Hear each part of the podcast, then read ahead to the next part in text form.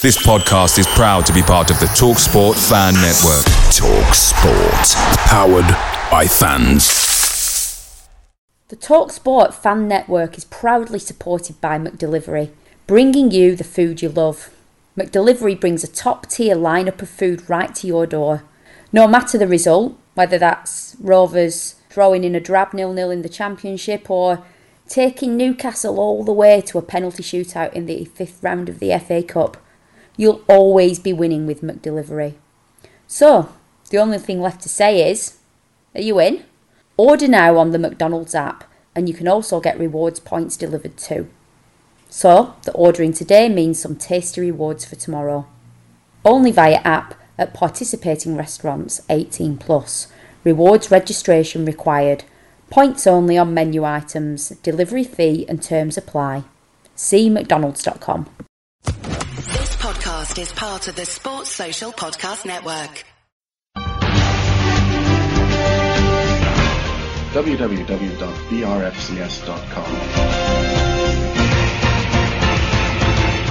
By the fans, for the fans, since 1996. Welcome to BRFCS podcast number 59. I'm Wen Waihu, the BRFCS editor. Joining me in the virtual studio today is Chief Reporter Cami, and he'll be taking us through the latest happenings and goings on behind the scenes at Blackburn Rovers. Two weeks ago, we were looking forward to the Millwall and Burnley matches. Of course, Millwall was the quarter final of the FA Cup. We had the chance to go to Wembley. Michael Appleton's record we also looked at, and we were looking forward to a period of stability under Michael Appleton. But in the meantime, he's been sacked rather suddenly on Tuesday morning. In today's podcast, we'll be looking at the football and then the Appleton sacking, and uh, in particular, we'll be looking at the events surrounding his sacking and uh, the search for a new manager and one or two other issues pertaining to possible takeover of Blackburn Rovers. First of all, I'd like to welcome in Cami, uh, I nearly said good morning, Cami, but it's good morning for me and uh, good evening for you. How are you this evening?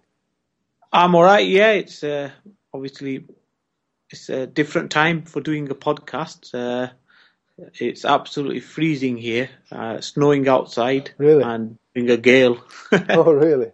Yeah, yeah uh, we've had horrendous weather in in in Lancashire over the last 24 hours, and um, I've never known this kind of weather uh, at the end of March, snow and and you know sub-zero temperatures. Amazing, amazing. Well, spring is most certainly on its way here, so um, yeah, I don't want to wish ill on anyone, but uh, yeah, I'm glad I'm not in Blackburn at the moment. Sounds uh, pretty cold. Anyway, things down at Ewood have been uh, even uh, frostier, haven't they, this last week? Uh, we'll start off with uh, the football. Uh, two weeks ago, amazingly, we were looking forward to the possibility of going to Wembley. Uh, we had a, a, pretty dogged performance at Millwall and we'd come away with a, nil-nil draw. We had it all to play for uh, in the replay. Uh, you went along to that match, and I believe it was pretty dismal. Yeah, it was. Um, oh, I mean, the obviously the first match at the Den that wasn't uh, the new den. Sorry, that wasn't the best performance, and we were quite lucky in the end to uh, get away with uh, a nil-nil and bring them back to Ewood Park. Um, you're at home, you know, uh, with a potential quarter a semi-final against Wigan because the draw was made uh, before we we did our before our replay. So what a fantastic opportunity, uh, not only to play at Wembley but possibly even to to make you know the FA Cup final, which would have meant with United and City, uh, well United Chelsea. Uh, versus City would have meant we would have got a Europa League spot if we'd got to the final. Um, so it was a fantastic opportunity. Um, everyone was looking forward to the game. Uh, fans were starting to dream about you know a potential visit to to Wembley, uh, to Wembley for the semi final. Um, unfortunately, um, it was we've seen some really bad performances at Ewood over the last two and a half years, and this was up there as probably the, one of the worst in, in that period. Um, first off, um, we, we, we offered no attacking threat. Um, all we were doing was lumping the ball forward uh, uh, to to Jordan Rhodes and Leon Best, and and when you got Danny Shittu at the back for Millwall, then that's you know playing to his strength. He's a very limited defender, but what he's good at is heading the ball and using his physical physical strength. You know the strength he has. So we played right into Millwall's hands. Uh, they, they scored. Um, I think it was after 30 odd minutes. Again, it was uh, Shittu uh, from a corner. Uh, we left him kind of unmarked, and, and he put them one up. So at half time, I think people were thinking, well, this is abysmal. Surely we we're going to get better in the second half. Um, Nuno Gomes sort of came on. Um, there was a slight change in formation uh, with Nuno playing off Jordan Rhodes and Leon Best bizarrely playing on the left hand side. Uh, but you know we, we still kept lumping the ball forward and and it made it very very easy uh, for for Millwall. And it was only the last six or seven minutes uh, of the match where we put some concerted pressure on, and uh, um, you know, unfortunately, we couldn't get the, the breakthrough, and and uh, in the end, you know, Millwall thoroughly deserved uh, to beat us, and you know they'll be going to play Wigan at Wembley, and um, I, I personally was you know, gutted because um, I've always you know wanted you know, with the new Wembley, you know, wanted to go and see Rovers play there, and this was as good a chance as we got to get, I think, and and we blew it, you know, and for, you know, fair play to Millwall uh, over the two games, they were by far the best, better side, but um, I was left, um, you know, disappointed um, that you know we didn't give Millwall more of a game uh, than, than we did. It was very, very disappointing. I think I, I can take defeat, uh, but when you know the tactics aren't right and and you know we didn't really put up a massive fight with with with, with Millwall. You know, uh, we made it quite comfortable for them, and you know they deserve to win, but um, it was you know a very very poor performance, and uh, um, you know the crowd was poor as well. I think about only eight thousand fans at the ground, so you know there's five or six thousand Rovers fans for a cup quarter final. Um, I think this shows what potentially could happen next season. You know, with with you know with a, this was a cup quarter final, and and we only mustered six thousand odd fans. So, you know, um, I think next year the the season ticket sales are going to be you know very very low, particularly after what's happened this week. Mm. Yeah, good luck to Millwall. But uh, from from our perspective, uh, it was already something that we we were discussing last uh, podcast uh, about Michael Appleton's tactics. Um, he got the defence sorted out, and we'd um, we'd managed to shut up at the back.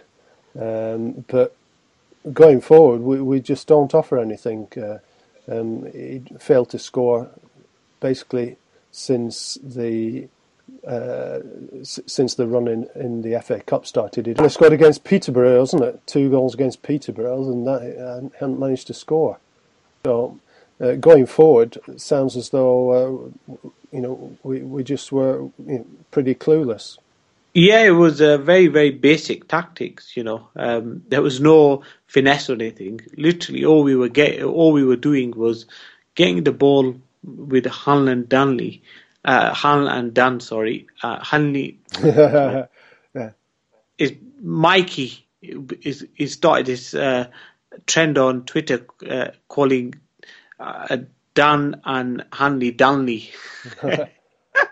their partnership. So that's that's in my head. Um, but yeah, I mean, the, the, it was uh, it was very basic tactics. Uh, Dann and Hanley were getting the ball at the back, and literally they were hoofing it forward. You know, when Sam used to do it, there used to be the long ball, but it was in a more controlled manner. Yeah. You know, with the full backs and yeah, N'Zonzi sometimes pushing up or or you know um, Jason Roberts up there trying to hold it. It was in a more controlled manner, but this was like just smack it forward, you know, whenever they got the ball, and that's what we did, you know, Yeah. and and Millwall, you know, we made uh, Shittu look like a world class defender, you know, but that was because we were playing to his major strength, which is you know heading the ball. You know, he must have headed everything, and and when you got poor Jordan Rhodes up front, you know that's not his game. You need to get the ball to his feet and use his clever movement, not smacking it,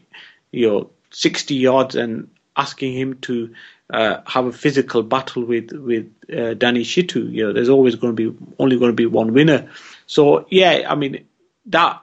I mean, like like you said, when you know the defensive side is much more was much more stable, but the attacking side of things was pretty non-existent. Not just in that game, but in a number of other games. Uh, Bolton away, you know, we were again very very poor um, going forward. But you know, Appleton, the thing in his defence is since January we've been had a hell of a lot of games. You know, we've been playing pretty much Saturday, Tuesday, Saturday. So he has had no time, or sorry, he had no time to work with the players on the training pitch because all they were doing was game, rest, game, rest, game, rest, and you know that's been going on since January. So I think the plan was for Appleton was he wanted to get through that period. Uh, you know, there was no time on the training pitch, but he was going to use these next two weeks with the international break because most of our you know players are, aren't away on international duty. So he was going to use these two weeks to do some real work with the team in terms of the attacking shape. Uh, but you know, as what's happened, you know, he, he never got that chance. So yeah, it has. It was concerning the way we were playing, uh, particularly the style of play, and and you know, um, you know, everyone was was saying that. But I think people were prepared to give him time because it's not really his squad. We had a lot of injuries, and you know, he didn't have much time to work with the players due to the sheer number of games. Yeah, yeah. You were mentioning injuries there, uh, somewhere in the region of 20, 21 injured players. Um, is that uh, is that an accurate assessment? Are these real injuries, or are, are there other issues uh, at, at, uh, at play here? No, no. I mean, there have been a heck of a lot of injuries, and I was talking to uh, one of the. I know a guy who works. He's a he's a fitness guru really, and he works uh, for football and rugby and cricket. You know, he's he's a freelancer, and what he was telling me was what's probably happened is under Keane, these players got away with murder, and he was saying if with footballers, if you give them an you know an inch, they'll take a mile. So if they can get away with uh, not doing the the you know nitty gritty work in terms of fitness, then if you allow them to get away with it, they'll they'll they'll most of them will will try it on and and and take that opportunity. So what he was you know speculating is that under um, Keane, these players weren't doing a lot of fitness work and they were getting away with murder. And when Appleton came in, he's a, a disciplinarian and he wants his team to be fit and and you know he worked them hard. So he's put in a new training regime, and so the workload that the players were doing in training will be high intensity kind of work, which you normally only do in pre-season. And uh, you know, you you build your base for your fitness in pre-season, and then you just keep things topped up throughout the season. Well, you know, Appleton didn't have that luxury, so he's come in, he's had a look, and he's seen that these players aren't up to the fitness levels that he wants. So he's got them doing high intensity training. And what's happened is with the sheer number of games and players not getting proper recovery on top of their body being pushed uh, to the limit due to these high intensity training sessions, what's happened is we've had a lot of muscle bound injuries. This is what this guy was saying, and that's a telltale sign of, of this kind of training um, and the muscle bound, you the calf injuries, hamstring, etc. So that's why he was speculating that because they weren't very fit, then Appleton's come in. He's put in a new training regime, which will most likely be very high intensity training, coupled with the number of games they were playing, has led to a large amount of muscle bound injuries. Yeah. Course, the, the argument is that uh, if, if that is the case, then uh, it shouldn't be doing uh, pre season, middle of the season, or in this case, towards the end of the season. Maybe he should have just uh, uh, kept, kept us uh, topped up, as it were, kept us going until the end of the season, just limped along. But yeah, a bit late now, isn't it? A bit late. I think it possibly was thought, well, these guys just aren't. And this is the thing we were saying for a large part of the season. Why are our second half performances not as good as the first half? And and I think he came in and he saw that and he said, well, these guys just aren't fit enough. Mm. So you know, you know, the, the the thing is, the what they you know the Burnley game, which we're going to talk about, it proved what he was doing was was kind of working in terms of fitness because you know we went we got the equaliser in the 95th minute, you know, so they were you know the fitness levels were improving, but you know with the number of games and you know the recovery etc. That's I think you know possibly had a negative effect on on performances. Yeah, as you say, we uh, went into the Burnley match very much concerned that we were going to lose our 34 year record of not having lost to them. And uh, we sounded as though we, we put in a pretty poor performance yet again. But in the 95th minute, David Dunn pops up and uh, uh, scores the equaliser. Unbelievable. Um, how, how, was the uh, performance as a whole? Yeah, I mean, it was first of all the atmosphere at the ground was electric. When I haven't seen that kind of atmosphere for a very long time at Ewood, it was absolutely electric. The Burnley fans were up for it.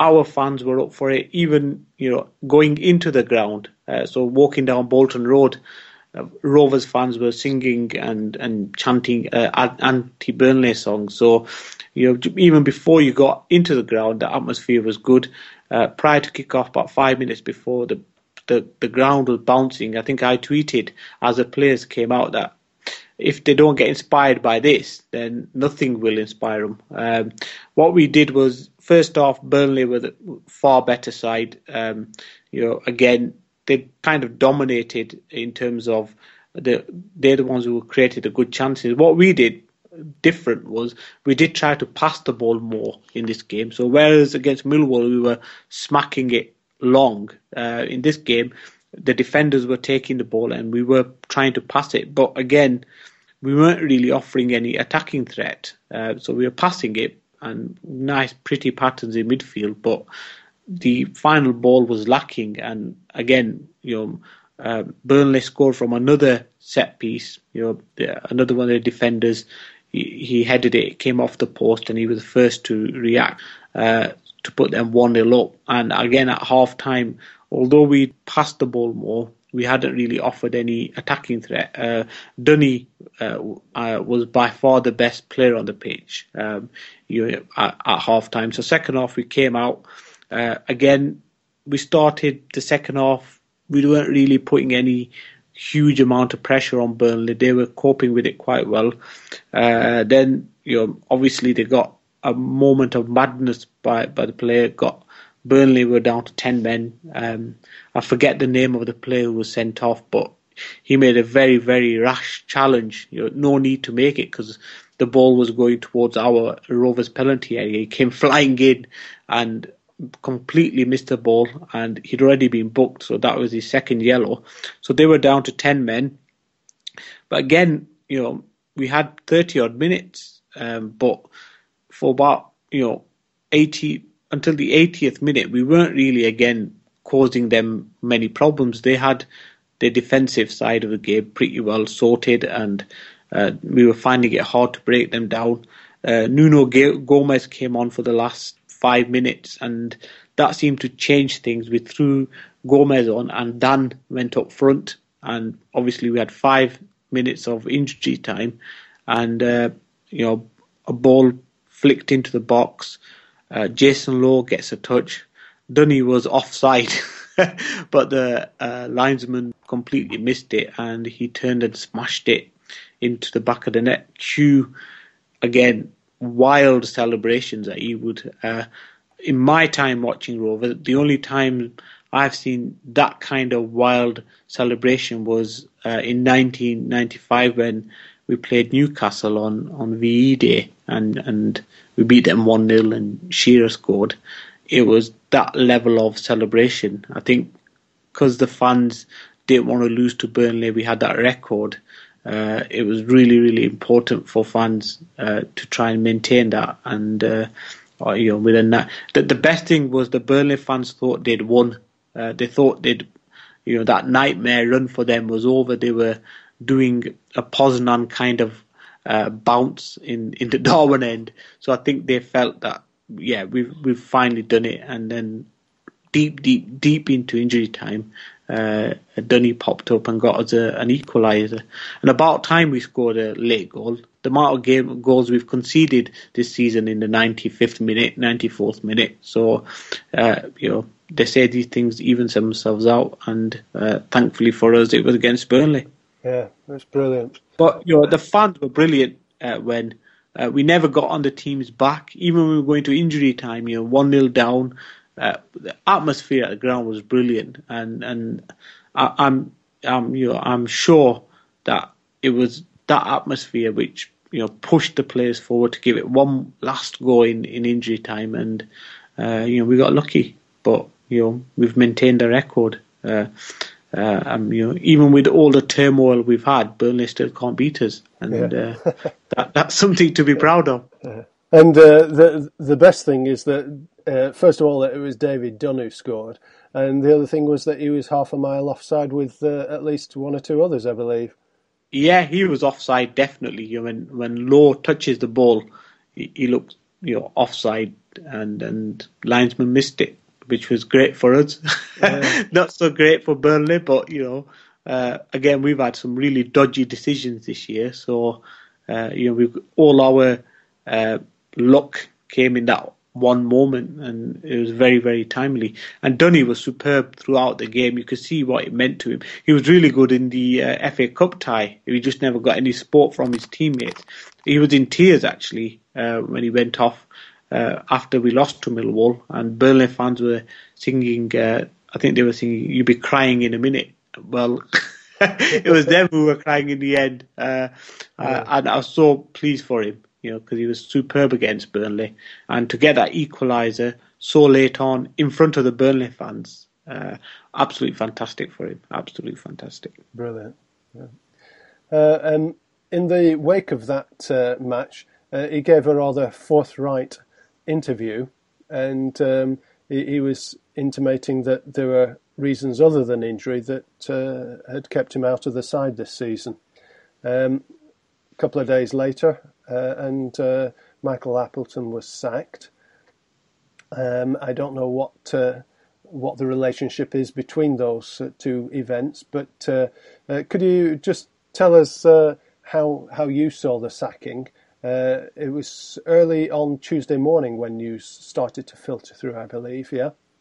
Yeah, I mean, last week I checked with Puna. You know, after we uh, lost to Burnley uh, to Millwall. Yeah. Um, I was checking with my sources in Puna to see what the owners were thinking because I thought you know they won't be happy because I think they'd wanted a trip to Wembley as well, and that you know my sources were saying they weren't they were disappointed that they'd gone out and and you know it was you know something they were looking forward to, but uh, they understood you know that these things happen and and um, you know they were focusing on the fact that they'd beaten Arsenal and uh, to get to this quarterfinal, so this was like a bonus. And while they were disappointing, they disappointed. Uh, they were you know sort of still sporting Appleton and and uh, were hoping that you know we'd we'd turn the corner sooner or later. So, so I didn't see this coming. Uh, funnily enough, uh, uh, a guy on Twitter on Sunday evening uh, told me uh, that he'd heard that from someone at Sky. He's got a contact at Sky Sports, and he'd heard through him that Appleton would be sacked uh, this week. Um, um, so I said to him, "Look, I doubt it, but with Venky's you never know. But I would be very, very surprised because there's absolutely nothing to suggest that you know they were going to to sack Appleton. And yeah, they were disappointed with some of the performances, but uh, the way Appleton was also talking, you know, about long term and and putting structures into place and the summer and you know building a squad. Again, you know, he was talking like a man who'd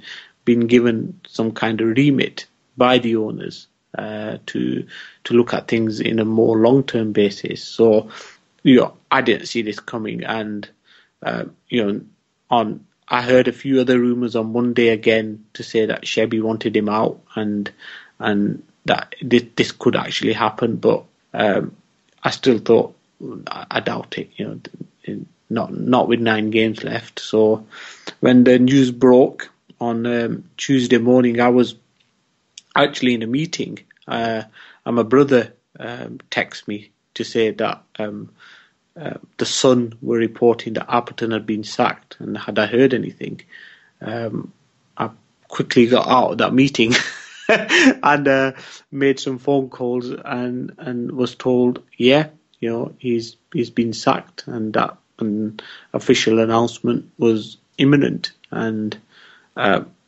I was shocked to be honest that um, that they you know decided to, to sack him. Um, you know, particularly as he'd been talking long term. He'd brought his own staff in. He'd been looking at um, bringing further uh, backroom staff in on the uh, sports science side of things.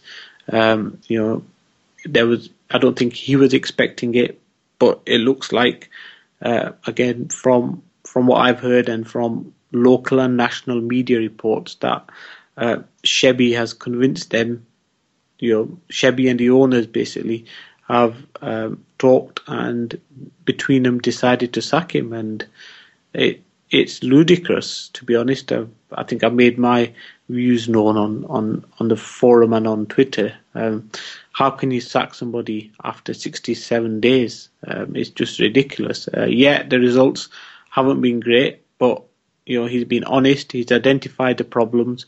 He was trying to fix them. Uh, you know the style of football hasn't been great, but you know if you've appointed him, you know you've got to give him more than 67 days. Um, you know look at Dougie Freedman. He uh, took over at Bolton, and at one point they were in the relegation zone or out just outside the relegation zone on goal difference. And you know, Bolton didn't sack him; they stuck with him. They knew that he was changing things at Bolton, and he was uh, trying to build a, a, different style of play and bring his own players in, and that that takes time. And you know, few games later, uh, he slowly turned things around, and now they're possibly going to get into the playoffs. Um, and you've got to give people the time to to t- change things around, particularly at Rovers because we had Keane as manager for two years. The the club's you know structures were all smashed. We had no scouting network. The um, backroom staff had all gone. You know the players didn't know what was going on. The executive structure at the club is dysfunctional. You know, so you you know I think Alex Ferguson would struggle at at this club with with where we are. So, you know, a manager needs time, and uh, yeah, results weren't great, but he had a lot of injuries.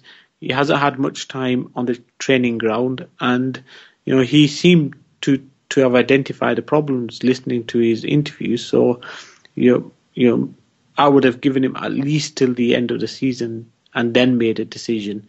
Uh, but to sack him when they did, uh, it was it was ridiculous, and you know, I don't know how much of the media coverage you've caught in Japan when, but here the uh, media have been going crazy. Everyone's lambasting uh, Venky's, uh, and finally the media are seeing what the fans have been uh, saying for the last two years that um, you know Venky's are, are destroying this club. I think it was Paul Haywood, who's um, a Times journalist he called it industrial sabotage, what Venky's were doing. And and there's been a massive media backlash. Uh, your TV, uh, radio, Radio Five Live are doing something. Radio One, uh, flagship news program, Newsbeat, are coming to uh, Rovers on Monday uh, to interview fans. There's been a massive backlash from the media.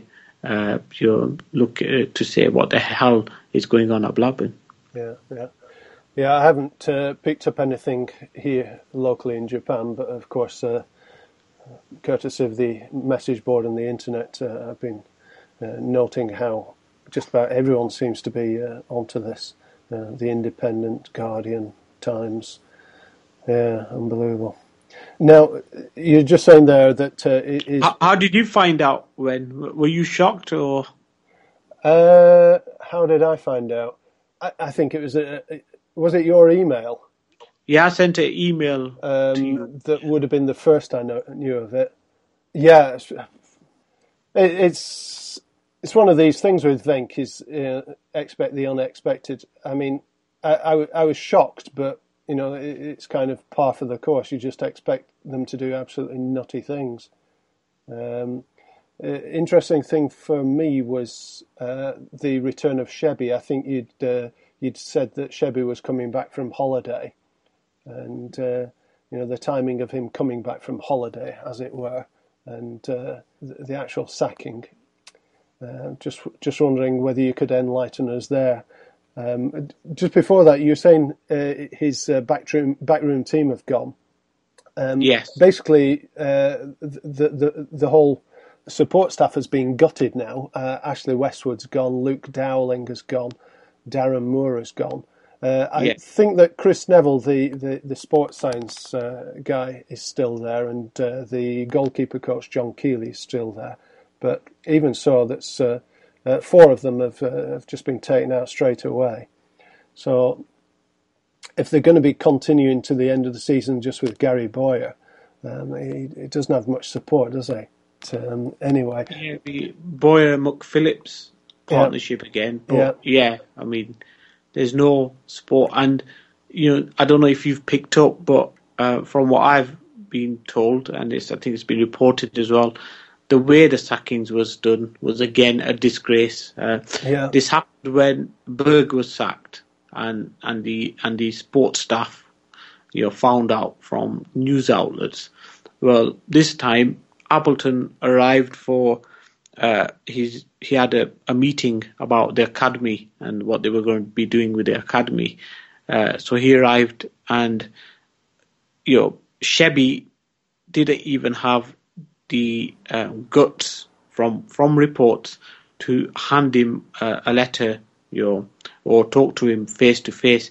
He sent a member of staff, or he left it with one of the receptionists, and they handed him a letter, you know, just informing him that he'd been sacked and there were uh, envelopes for the others as well. So, you know, there was nothing done face to face.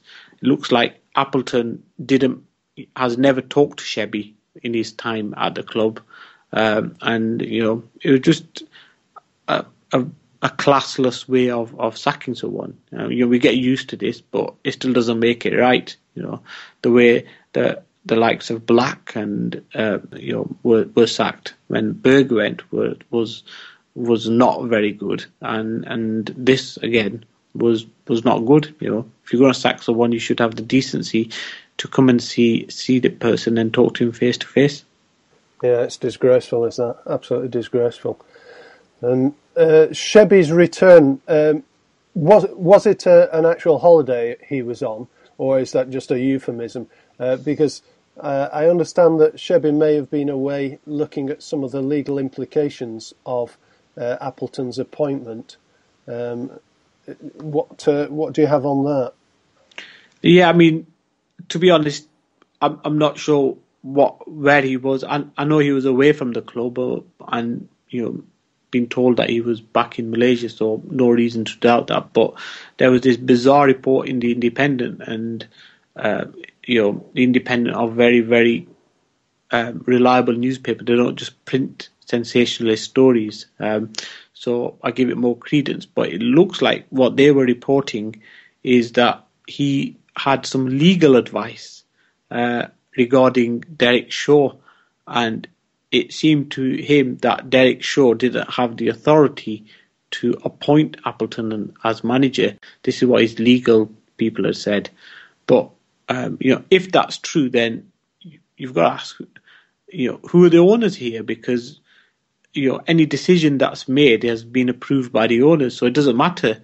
You know, the owners could ask the tea lady to to appoint a new manager. You know, if they if they approve it, then then they could say right to the tea lady, uh, right, we want you to go and appoint the new manager. You know, it's ultimately the owner's decision, not Shebby's decision, not Derek Shaw's decision, not Paul Agnew's. It's the owners who decide who the new manager is, not you know, and then they can delegate that that authority to to Shaw in this case. You know, they wanted Appleton, and they asked um, Shaw to do the deal. So, I mean, it, it's bizarre, but with this, with what's happened at this club, it's just you know bizarre things after bizarre. But if that report is true, then you know it's it's just weird. You know what?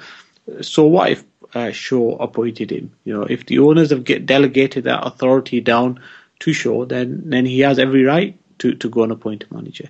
Mm.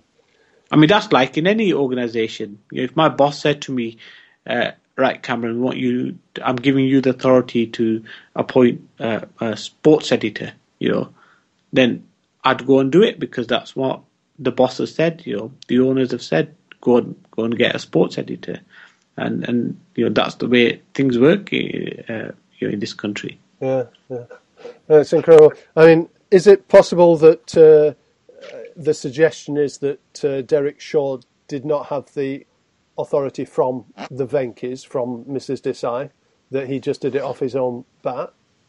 Is is that conceivable? I, I, I mean, anything's conceivable at, at this club, but mm. well, you know, if they didn't know, then they'd have sacked him, wouldn't they? you can't just go, uh, you know, an executive can't just go and sign any manager, you know who's to if if we're going down that route, then who's to say that uh, uh, the owners are happy with Appleton sacking? you know, Shebby might have just come back and said, "I'm sacking you," you know. So uh, I hope that isn't, you know, but I, I don't think that's true. You know, I don't think the owners would have stood for it. To be honest, um, I think he had the mandate from the owners to uh, appoint a new manager, and they wanted Appleton, and that's what he did. Mm. Okay. But you know, this is not a normal football club. So uh, where we think now that's just too crazy that that could have happened, you know, crazy things happen at these football clubs. so so uh, anything is possible, but I'd be hugely surprised if that's true. Yeah, yeah. and uh, the League Managers Association chief executive uh, Richard Bevan has been uh, commenting uh, widely in, in the press uh, about the Appleton sacking um, making his thoughts clear. Uh, you, you've, uh, I, I, guess that that was on Sky Sports, was it over there? Yeah, and it was a, a, statement that the LMA released. They were talking about the number of sackings as well that's happened, not just at Rovers, but yeah. throughout the leagues. Um, but he specifically focused on Rovers, saying that you know you've got to sort this out. You can't have all these short term, you know, measures. You've got to look at it medium, long term. And he was expressing uh, a huge concern at what was going on with Venky's and and at Ewood. You know, yeah. uh, so so it was good that the LMA released such a strongly worded statement. Mm. Now, where does this leave uh, Shebby and Shaw and Agnew? What I call the Shebby Shagnew shenanigans. Yeah, I mean, it, it, from the outside looking in, it looks like the uh, executive team at, at Rovers is, you know, dysfunctional, and that's being me being kind. You know, uh, Appleton was sacked, and no statement. It's what ten o'clock at night on Friday now, so four days since the Appleton sacking. There's still not been an official statement on the Rovers official website to say that Gary Bowyer is the caretaker manager. Now I know it is him, but you know where's the communication? And loads of media have tried contacting the club, and it's a, just a wall of silence. They're not denying anything. They're not confirming anything. Uh, there's been all sorts of rumours here in Blackburn about Shaw resigning, Agnew resigning, uh, you know, all sorts, and it's pretty obvious, you know, that there's been a massive breakdown between Shaw and Agnew uh, and and Shebby Singh. You know, uh, unfortunately, where I sit, I can't see the director's box, but from what I'm told, even on match days, Derek Shaw and Paul Agnew sit in one director's box, and Shebby sits in a different area. So there's complete breakdown. Um, again, reports in the local media that Shaw and uh, um, um, Shebby haven't talked talked since January. So you've got an executive structure that's completely dysfunctional. They're infighting, and I've got to say, it looks like they're not. They haven't got the best interests of the club at heart. It's a power struggle that's going on, and personally, I would remove the three of them and you know bring in an experienced football administrator. I know we have said this in the past, and let that person run the club. But while you've got these three people at the club seemingly playing politics, the clubs is never going to move forward because what will happen is, you know, like Berg was appointed, um, and that was pretty obvious that it was a Shebby appointment or a Shebby led appointment. Uh, eventually, he lost games, and you know, and uh, Agnew convinced the owners to allow them, you know, you know, when Berg was sacked, they allowed them to be involved in getting the next manager in. So Appleton comes in and suddenly Shebby's sidelined and Shaw's running the uh, running things and he's bringing players in and he's you know working with Appleton. Again, bad results and Appleton sacked and suddenly Shaw and Agnew are now out of the picture and Shebby's running the show. So he'll now most likely be involved in appointing a new manager, whoever that is. If that goes wrong, will Shaw and Agnew try and get favour with the owners again and wrestle back control? So it's a vicious circle that's going on, and the club's not moving forward. The only way I can see the club moving forward, uh, and the only way Venky can salvage anything from this situation, is if they sack all the three of them and bring an experienced football administrator in and say to that football administrator, "You're the chief executive. You run the club for us. We'll give you instructions, but you know, you, essentially, you're running the club."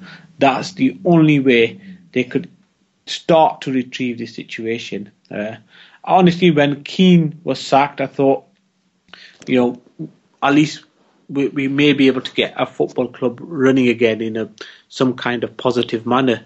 Uh, but things haven't really changed, and and you know, um, Shebby's a, uh, you know causing problems, Shaw's causing problems, Agnew's causing problems.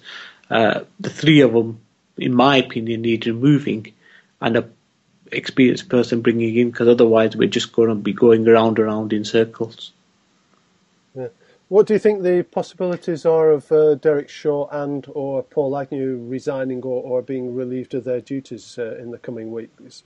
there are some pretty strong rumours going around.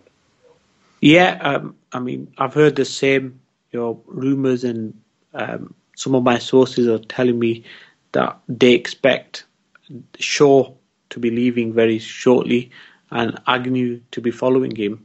I think some of it's related to possibly, uh, you know, owners not being happy with the way they've negotiated contracts, etc. So I think it's a very complicated situation. But everything I'm hearing, and and you know, there's lots of rumours and uh, people are in and around Ewood and the owners are are saying that they expect you know both of them to to to, to leave. Uh, but this event is we're talking about, so you know until it's officially announced, uh, uh, I wouldn't, you know, I would just, you know, hold fire. But everything is su- suggesting that them two are going to leave. But to be honest, even if them two leave, it still won't address the problem because Shebby will still be there. And for me, he's just as big a problem as the other two. So uh, while he's at the club, I personally believe we won't move forward. So he needs to moving as well. If them two go, he needs to moving, and then someone experienced brought in, and then we've got a chance. Yeah.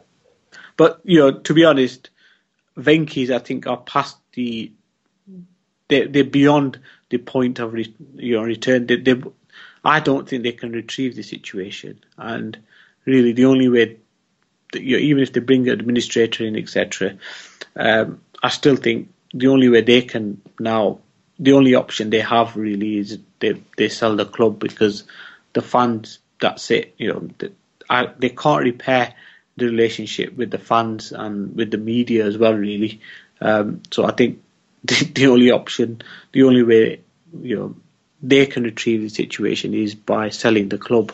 Yeah, yeah. Now, um, just on the financial side, a few weeks ago, finally, the compensation for um, Steve Kean was uh, agreed on. I think 1.3 million was it somewhere in that region? Yeah, that's right. Yeah. Yeah, and uh, now we've got uh, news that Henning Berg is going to be uh, taking them to the High Court next week for two million pounds uh, in compensation, and uh, it's thought that uh, Michael Appleton's compensation will also come to somewhere in the region of half a million pounds. and then, of course, there's the, the three others of the backroom team who will also be getting a fair whack. Yeah. In addition to the ones that were Eric Black, etc., as well. of course, of course, yeah. And then if uh, if they do get rid of Derek Shaw and Paul Agnew as well, um, you know that's that's even more money to to come out in, in compensation. It's quite quite incredible way to, to run a business, isn't it? Uh, I don't I don't see how they can. Uh, well, I mean, it's not sustainable, is it? um, they're, they're losing in the region of two million pounds. Uh, it's thought uh, per month. Yeah, around about around, that's what the figure was. Yeah, yeah, two million. It's uh, incredible that uh, that we're still going. That uh, things must come to a head sooner or later, and uh, um, I've got this feeling that be, things are going to move on pretty pretty quickly in the next few weeks. Um, on that score, uh, we've had some news coming filtering through that various um, consortia or um, interested parties are in in the uh, in the wings waiting. Uh, ProBiz has been mentioned. Uh, Seneca uh, with Ian Battersby and Ian Curry has been mentioned. Um, if we can just move on to that, the name of ProBiz came up uh, as a, as a po- possible uh, takeover uh, partner or consortium or whatever. Um, what what, uh, what news do you have on that? Um, I can't talk too much about it because I'm not uh, you know hundred percent sure of the facts and and I don't want to be putting stuff out there that's not been properly researched. But what I do, I'm pretty sure of is if Venky's decide to sell the club at some point, then ProBiz, because of the relationships they've built with Venky's and, and etc., they would stand a very, very good chance of being the one that they actually sell sell the club to. Now, whether they sell, you know, a, a controlling stake, so for example, they sell maybe 60, 70% of the club, and they keep 30%, Venky's keep 30% for, you know, saving face in India and using Rovers as a marketing tool, you know, that that's open to debate. But I think if they did do sell, it might be under that kind of model, and that ProBiz would probably stand a very, very good chance of of being the ones that they uh, turn to and, and, and sell it to you know, but a, a lot has got to happen before we get to that position. But with the way things are heading, uh, you know, in terms of what's happening off the pitch, the money they're hemorrhaging, the relationship, etc., that they've got with the fan, and the uh, criticism now that they're getting from all quarters, you know, you know, maybe in the summer uh, something could could happen. Yeah. Um, at the moment, there's no confirmation whatsoever that Probiz are interested in taking over. Is that correct? That's right. Yeah. Yeah. yeah. Uh, and how about Seneca? Yeah. Uh, I mean, Ian Battersby was kind enough to have a chat with me. I've had a, I've stayed in touch with Ian uh, for the last year, really, um, and um, you know, Seneca were interested in buying the club last May. That's when the Ilyas Khan uh, thing went public, um, and you know they've been there all the time. Uh, they've tried absolutely everything to talk to the owners, you know, to talk to Mrs. Desai. If we just rewind back when um, Rovers went to Pune, um, God, that sound is. Was it 18 months ago when? Or was it longer? November 2011. Yeah. Where are we? Where are we?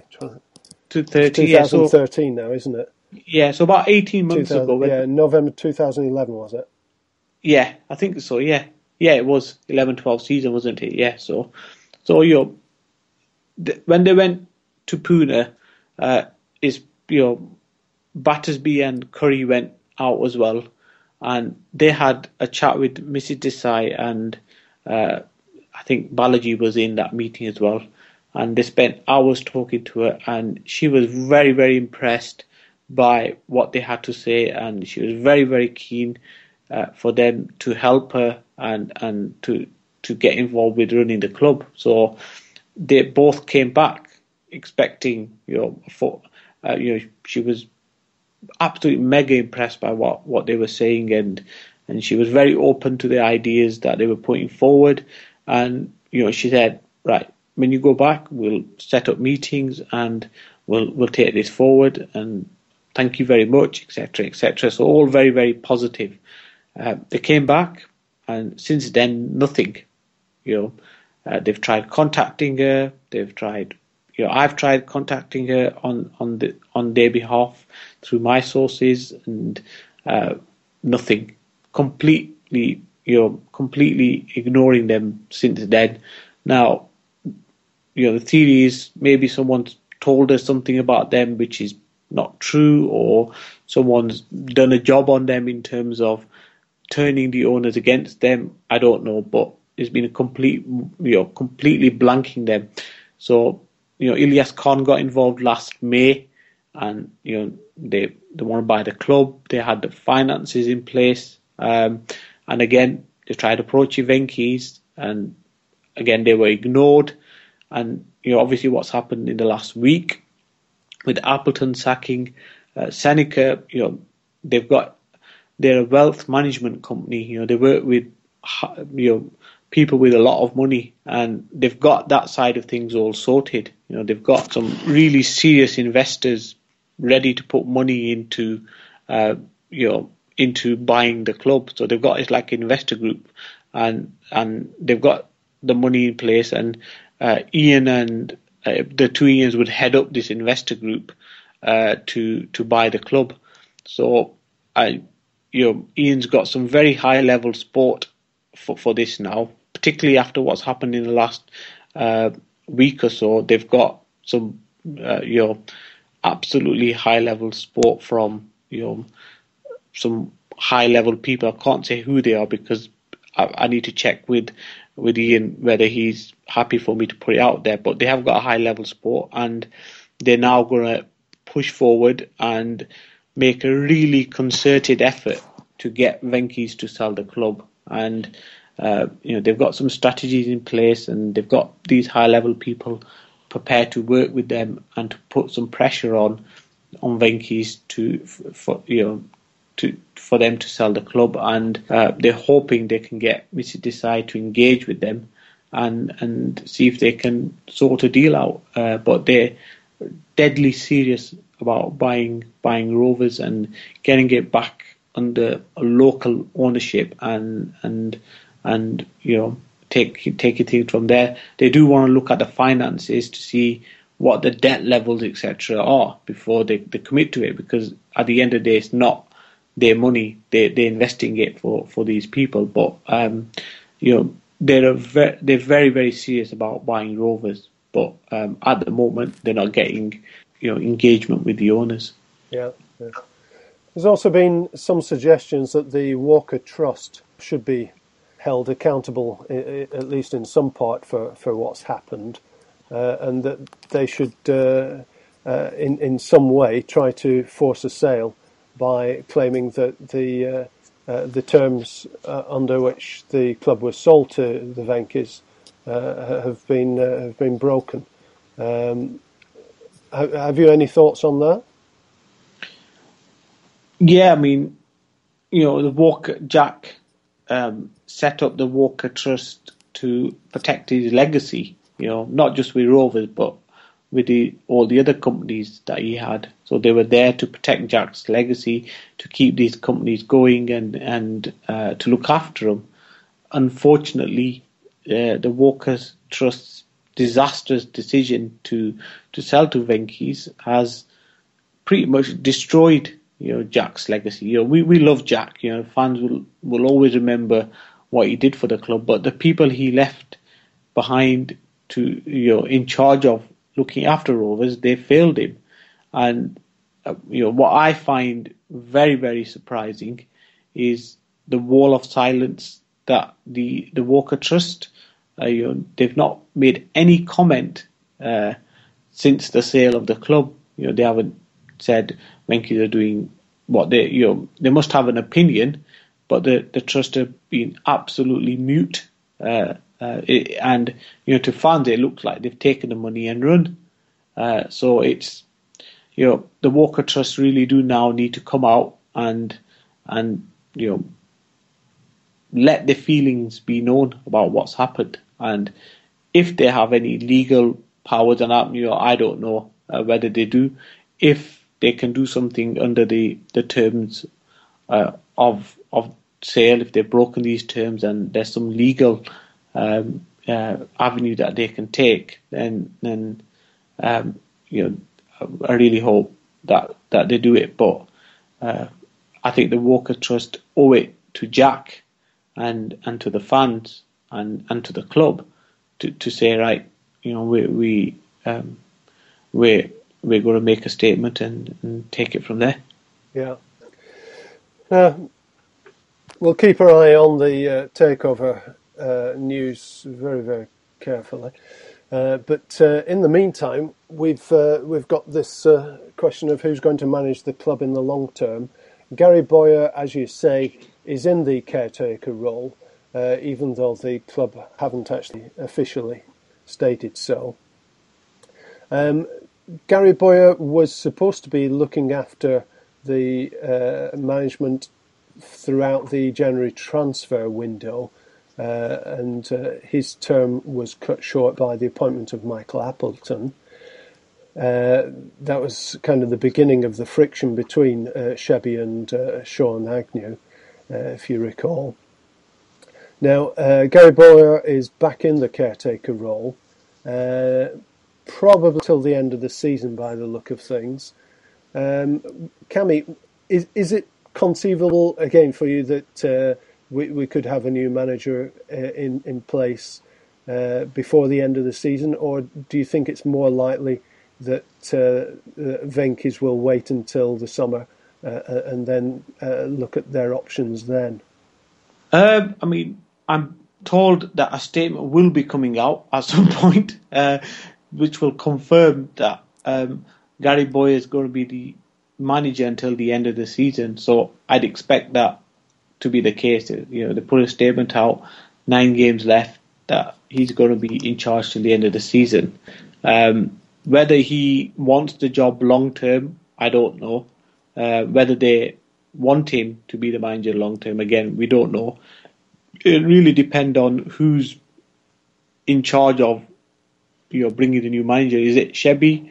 Is it you know the owners? If they've got some other advisors, so I think it's too early to say you know who's going to be the new manager and what they're going to do next because I don't think that even they know what what they want to do uh, at the end of the season. But I'm pretty sure now that they'll um, you know keep um, Bowyer as manager until the end of the season, unless someone like Adkins uh, Nigel Adkins, someone that high caliber, uh, or maybe Mark Hughes, indicates that they want the job maybe then they might think, well, this is an opportunity and it's a top top manager who wants the job. We can't really afford to wait till the end of the season.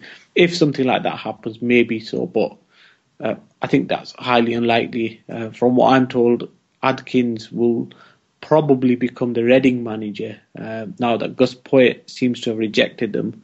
I think Adkins, he, he, you know, he's already been interviewed by Reading, and I suspect he's now the favourite to get that job. So we could probably rule him out. So unless a high-profile manager indicates that they want the job, I think it's Gary's until the end of the season. If he does a really good job, uh, you know, wins games, you know, who knows? He might be offered it full time, but whether he wants it or not, that's that's that's completely different question.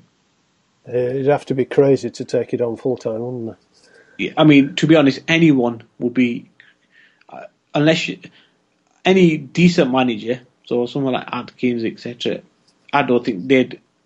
I wouldn't want to come to Rovers because your reputation could be ruined. you know, you know, the, you know, we sack managers left, right, and centre now, and so you know, any manager would would of any decent caliber would, I would assume, you know, think about it twice before you know they'd have reservations about joining Rovers because of all the crazy stuff that's going on. So if that does happen, then we're only likely to ever get two kind of managers: a desperado, someone who's can't get a job anywhere, is desperate to get back in the game, or we get an up and coming manager who's you know who's willing to take the risk because they want to move on and they see Rovers as potentially a club that you know could help further their career ambitions. So, uh, so we'll either get a desperado type manager or an up and coming one who potentially be good, but it could turn out to be a disaster. So, you know, that's how I would view things. But you know, we'll, we'll just have to see, wait and see. Yeah. On the other hand, someone might think, well, I'll just go there two months and they'll sack me and I'll get a big payout. You know, you just, uh, you just don't know. Yeah. Uh, Danny Murphy, um, he's uh, been sidelined by Michael Appleton. Um, now that uh, Shebby's back on the scene, uh, do you see uh, the rehabilitation of uh, Danny Murphy? Do you see him coming Yeah. back into the team? Yeah, he was uh, back in training on Tuesday, Wednesday, so uh, um, I expect him to be back in the squad. You know, um, his performance is lifted from really bad to just bad or semi good under Bowyer last time. So he, he he played some decent stuff under Bowyer. So maybe you know uh, Gary, Gary Bowyer can get uh, the best out of him. Um, but I would expect him now to be back in the squad at least because with under Appleton, he'd been completely sidelined. There has been a, a suggestion, pu- purely a rumour, so I'll throw it out there. Uh, someone suggesting that uh, Murphy's contract says that he must play if he's fit. Uh, is that is that possible that you can put that kind of thing in a contract? Yeah, I've heard I've heard of contracts like that where players have you know had a clause in there that that they must play, but whether Murphy has it or not, again, I, honestly, I don't know. Um, um, you know, he's been fit for the last few weeks. He hasn't played, so so I don't know. But um, with the people at Rovers negotiating these contracts, anything is possible. Um, I have heard of those kind of contract clauses in the past. I don't think ever for a Rovers player, but within the game I've heard. Uh, so yeah, those kind of clauses do exist. Some players have had them in contracts, but whether Murphy has it or not, uh, honestly don't know. And there was also a suggestion uh, that he had a two-year contract that uh, could be extended to a, a third year. Uh, have you read that? Yeah, and and again, I don't have confirmation, but that does make sense because he did turn down QPR and a number of other Premier League clubs. So so that would make sense for for him because you're here potentially he was being offered a three year contract, you know, two years plus another year uh, on on very decent wages. So you know, player will always look you know financial security. So with his age, to be offered that kind of contract, maybe that's why he dropped out to to the championship ahead of uh, you know some Premier League clubs. Hmm. Yeah, and uh, Murphy has been stripped of his captaincy. Uh, do you think that he'll uh, be reappointed uh, as captain? Uh, Scott Dann has taken over, of course, in the meantime. Yeah, it'd be interesting to see how Bowyer deals with that situation because um, Dann's been playing very well, uh, and since you know the couple of games he was captain, again his performances went up another level. So, you know, if you strip the captaincy of him now, then he might get angry. so it'd be interesting. I think that the difference this time when is when Berg got sacked, the players were really unhappy with what was going on. You know, Berg didn't assert his authority, and and the players thought that there were other people involved uh, in controlling the football side of things. It seemed so when he got sacked, they were they were pretty low, uh, and and Gary Bowyer came in, so his his job was easier because the players were on the floor anyway, and and he was able to lift them, get morale up a little bit, and and that translated in some better performances, which which got us some you know some wins. This time round, it's uh, very different. The vast majority of players liked Appleton. Uh, they liked his honesty. Uh, they liked some of the techniques he was putting into place, and and they were, you know, apart from maybe one or two exceptions, they were all behind him. So he's coming into a boy is coming into a completely different situation this time, where the players are angry at what's happened. Uh, you know, with Appleton being sacked and the the image of the club, etc. So it's it's very different to when Berg was sacked. So it'll be interesting to see how he deals with that situation. Uh, and obviously we're we're in a relegation battle now, so so it's absolutely critical that he can hit the ground running. But I think the situation is very different to, to when he took over from Berg, and it'll be interesting to see how he deals with it. Yeah. Now, uh, another player uh, who's uh, been in a, a, difficult kind of political political situation is David Dunn. Now that Shebby has returned, uh, do you see him being sidelined? Oh, if he's sidelined, then you, you you can guarantee that it's Shebby who's who's picking the the team and the squad because on his performances over the last few weeks, you know, against Millwall and against Burnley, uh, absolutely no chance that that that uh, Dunn should be sidelined. He's been our best player really uh, against Burnley and against Millwall, so he should be starting. You know, he should be the first name on on on the team sheet. And if he isn't, and then you know you've got to say that it's because other people are controlling things, and that'll really uh, open up a can of worms. So I don't expect him to be dropped. Um, and if he is, then really serious questions will be asked uh, about who's actually picking the squad, etc.